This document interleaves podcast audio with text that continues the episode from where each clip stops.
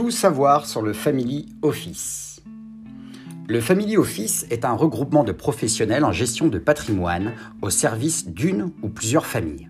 Ceci afin de gérer au mieux leurs intérêts financiers et familiaux. Le Family Office implique de mettre en musique le patrimoine immobilier et financier d'une famille dans une approche globale et de long terme. Les experts interviennent dans plusieurs disciplines en fonction de la complexité du patrimoine à gérer, sous l'égide d'un chef d'orchestre, le conseiller en gestion de patrimoine en Family Office ou Family Officer. Je suis Bertrand Dubourg de rédactionfinancière.com. Le Mono Family Office et le Multi Family Office. Le Mono Family Office concerne principalement les familles les plus fortunées. Cette structure gère le patrimoine d'une seule famille qui lui est entièrement consacrée. En revanche, le Multifamily Office s'implique dans la gestion de patrimoine de plusieurs familles. Le Multifamily Office offre un service premium à ses actionnaires via une structure dédiée aux clients très fortunés. Pourquoi recourir à un Family Office? La vocation des Family Office est de devenir, au fil du temps, un véritable partenaire de la famille. En effet, dans le cadre d'une entreprise familiale, un family officer offre sa vision neutre et accompagne, dans le temps long, les membres de la famille en rendant cohérents leurs projets patrimoniaux, et ce sur plusieurs générations. Les family officers sont principalement rémunérés en honoraires et sur les mandats de gestion. C'est un véritable gage d'indépendance vis-à-vis des fournisseurs. En outre, les family officers ne se contentent pas de faire affaire avec une seule banque pour le compte de leurs clients, mais plutôt avec 3, 4, voire plus. Le family office, pour qui? Le métier a le vent en poupe depuis 2000. Les bureaux de family office sont accessibles notamment aux jeunes entrepreneurs qui ont revendu leur start-up. Fortune faite, ces derniers ne rechignent pas à s'offrir les services d'un family office pour gérer leur magot.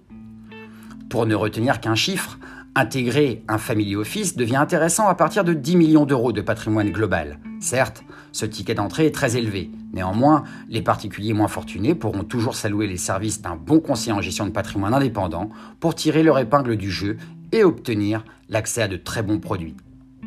Les attributions d'un family officer.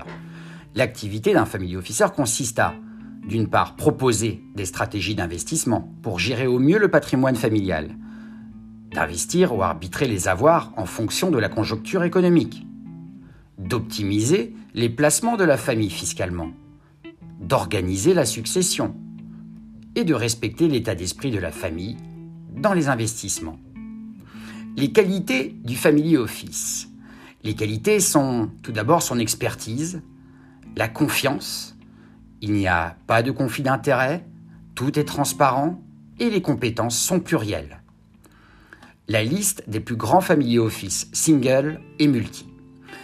Nous pourrons citer quelques monofamily office comme Créadev de la famille Muliez du groupe Auchan, le groupe Arnaud. Le groupe Arnaud est la holding familiale. Il possède plusieurs holdings pour gérer leurs investissements familiaux.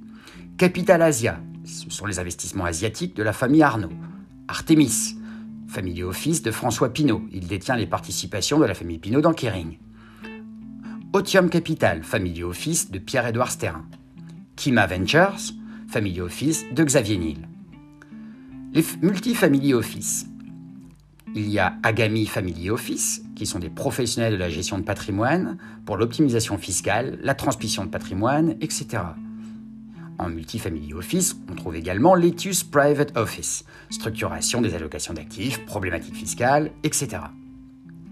L'approche holistique du Family Office. Holistique vient du grec olé, qui signifie totalité. L'approche holistique en gestion de patrimoine consiste à prendre en compte le patrimoine familial ainsi que les membres de la famille dans leur globalité. Plutôt que de ne s'apesantir que sur un objectif ou une seule personne, le Family Officer va étudier l'ensemble de la famille pour déterminer une stratégie cohérente sur le long terme. Cette approche se concentre sur une vision globale afin de trouver un dénominateur commun. Partant de ce concept intégré, le family officer va mieux appréhender la réalité de la famille, ses enjeux, ses doutes et son intemporalité. Cette méthode permet de maintenir les équilibres afin de consolider le patrimoine familial dans une vision transgénérationnelle. Voilà, j'espère que cet article vous aura plu et à bientôt pour d'autres podcasts.